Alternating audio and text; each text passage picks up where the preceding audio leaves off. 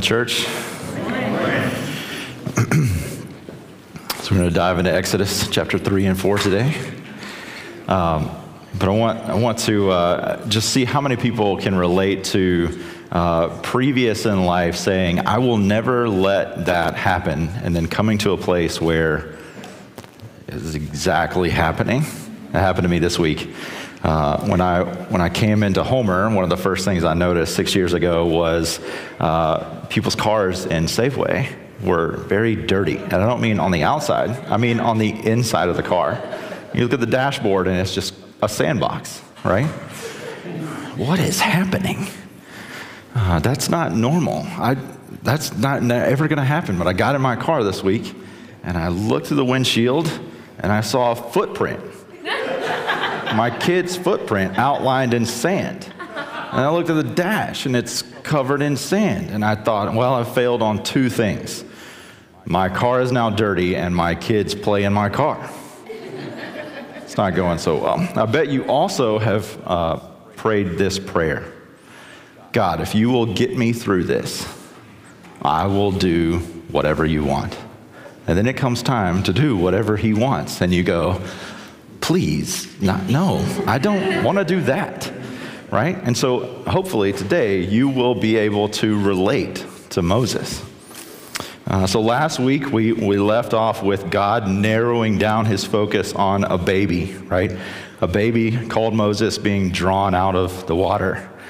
Uh, and what happened was is, is, he was then given back to his mother to be uh, nurtured and, and drawn, uh, raised, right, uh, to be weaned off of his mother. And then he enters back into Pharaoh's house. Uh, and some of you thinking that, oh, being the daughter's son of the king might think, oh, this, that's a great position to be in. I want you to reconsider that, okay?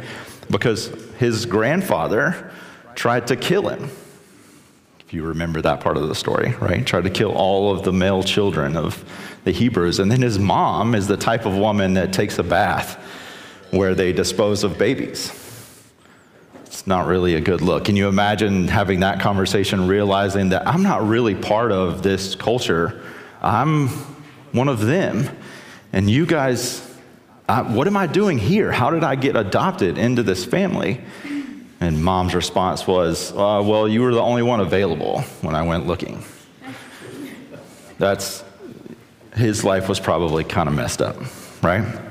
And so Moses grows up in Pharaoh's house realizing that he is not one of them. He is not an Egyptian. Uh, and so he looks out on the landscape and he sees the people who he can identify with being oppressed, right? Being uh, treated very poorly, worked to death, right? And so he looks out on them and he says, I'm going to go actually get close to them and, and see what life is like. And so he walks out into uh, where they're working and he sees an Egyptian beating one of the Hebrews, right? And he looks around, doesn't see anyone watching, and he goes and he kills the man. And then he buries them in the sand. And it's a prime Dateline special, right? And so he goes back into Pharaoh's house, and the next day he says, I'm going to do that again. He goes back out in, into the land and he sees two Hebrews fighting each other, and he thinks, I, you guys are supposed to be on the same team, right? Why are you, why are you fighting? And one of the Hebrew men says, uh, Who has made you prince or judge over me? Are you also going to kill me? And in that moment, Moses knows what I thought was hidden and in secret is now public. And I fear for my life greatly. And so he runs off for good reason because Pharaoh has set out to kill him. Right? And so he, he runs off into the wilderness out west towards, uh, or east towards Midian.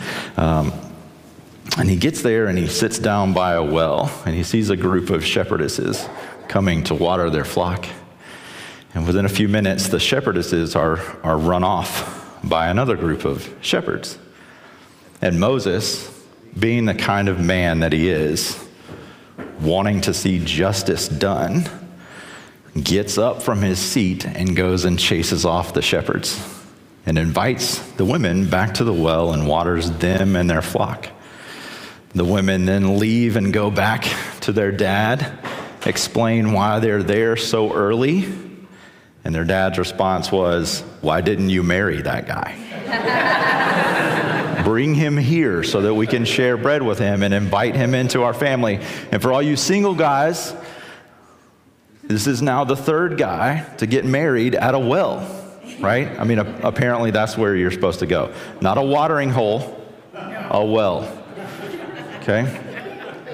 And so Moses, Moses uh, ends up marrying one of uh, Jethro's daughters and having a son, and he names the son Gershom, which means three Israelites.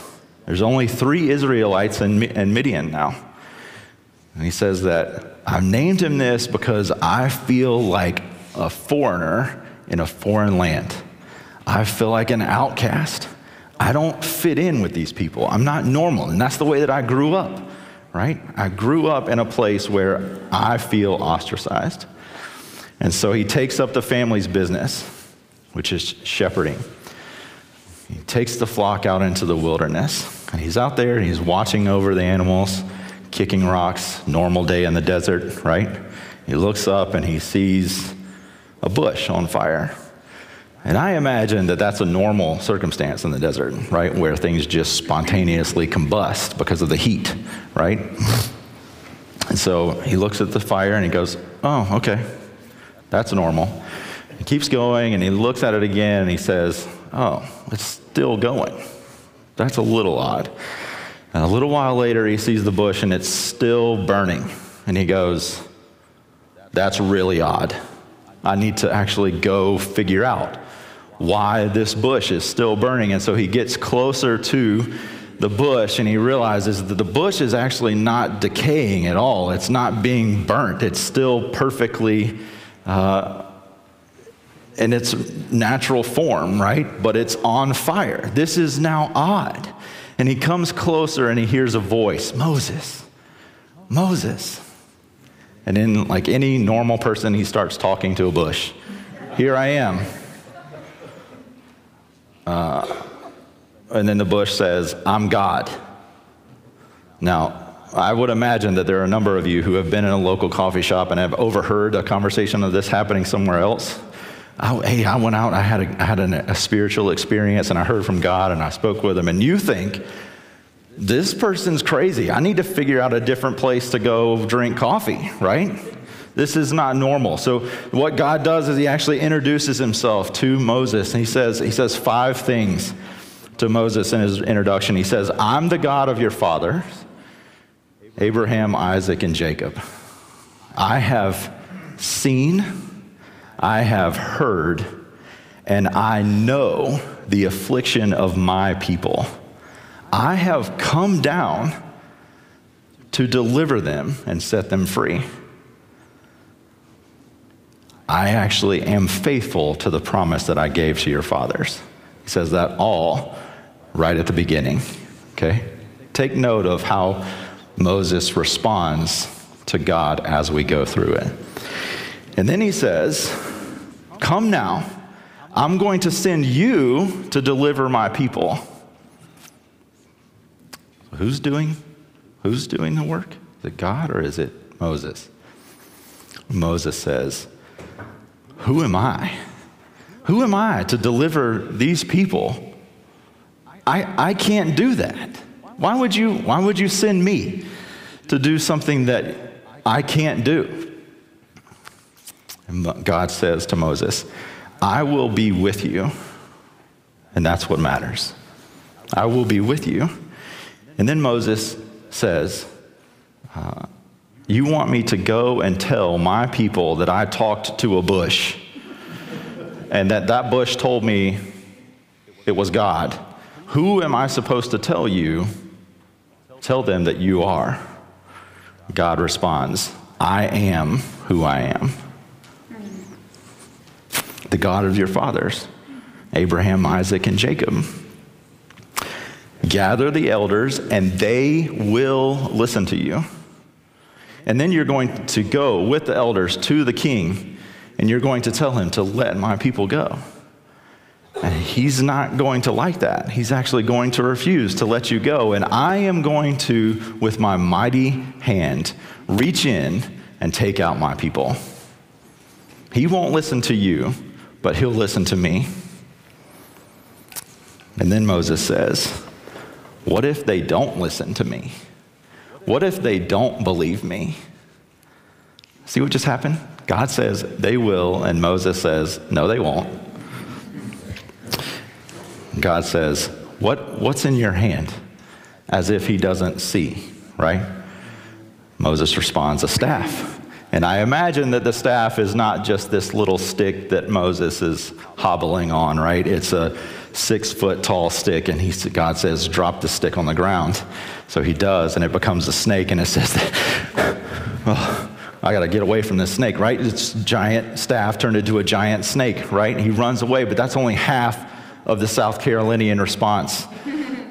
I'm from South Carolina, by the way. I, you, you go to the shed and get the flathead shovel and then chop the snake into four pieces because the head might grow back, right? Got to be done with this. But God says, uh, reach down and grab it by the tail. And Moses does so without any, what? What? what? You're, you're having a specific response to God, but when He tells you to grab a snake, you're fine with it. And then he says, Reach your hand in your pocket.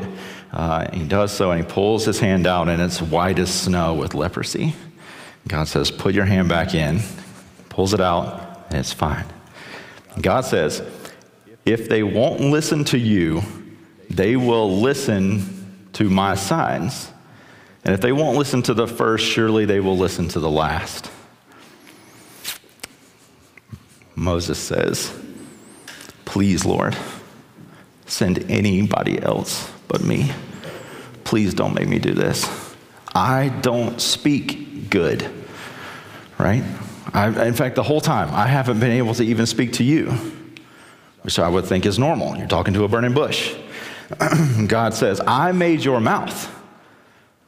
I make people see, I make them blind, I make them hear, I make them deaf. I made it all, and I will put the words in your mouth to go and say exactly what needs to happen. Moses responds one more time Please, please, Lord, don't make me do it. And the anger of the Lord was actually kindled before him. I don't know what that looks like exactly, but what I imagine was the bush that was on fire at this extent became much greater, right? And then he says, Okay, you are going to do this, but I am going to allow Aaron to come with you and he's going to speak the things that I put in your mouth. Moses says, Okay. So he begins his journey back, and God says, Wait, one more thing. One more thing. When you go, you are going to go to the king, and you're going to say, If you don't let my firstborn son Israel go, I'm going to kill your firstborn son. And so Moses travels back, and he meets Aaron and it's the first sign of okay this this actually this might actually work right so i want us to look at three different things that moses is experiencing uh, during this call from god. Okay? And i want you to, to see that this call from god uh, for moses is no different from the call from god that we have on our lives. It's three things. The first one is this is that god calls us to himself. Moses has gone out into the wilderness as far as he can from the calling on God's, the calling that God has given him. And what happens is, is that God comes to meet Moses in a supernatural way. He shows up in Moses' life and calls him to his presence with a burning bush a little while later in Numbers, Moses is going to experience something a little bit different. He's going to uh, experience a disobedient Israel in which they uh, don't want to do exactly what God is telling them to do, to do. And so he sends snakes into their camp. And with one bite from, that, from these snakes, they die. And Moses' call is to raise up a bronze serpent. And all they need to do is look at the serpent and they'll be healed. Jesus, speaking to his disciples, before his crucifixion says in John chapter 12, And I, when I am lifted up from the earth, will draw all people to myself. See, God comes down to meet Moses, and he came down to meet us.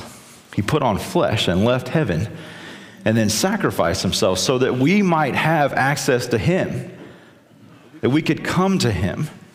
And that's where everything begins. John chapter 1 actually says that uh, Jesus is at the beginning of creation and everything is made in him.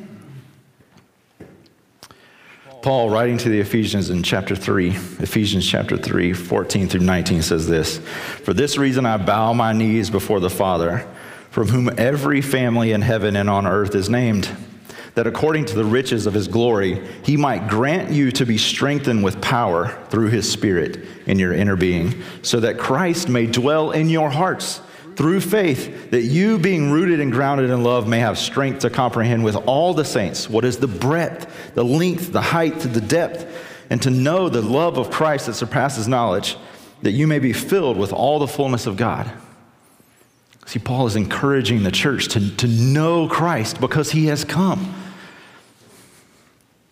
Moses' calling begins with God meeting him and drawing him in. And that's the same for us. Number two is this it's a little bit more difficult to swallow.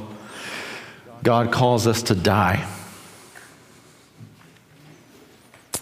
This happens in my marriage pretty routinely.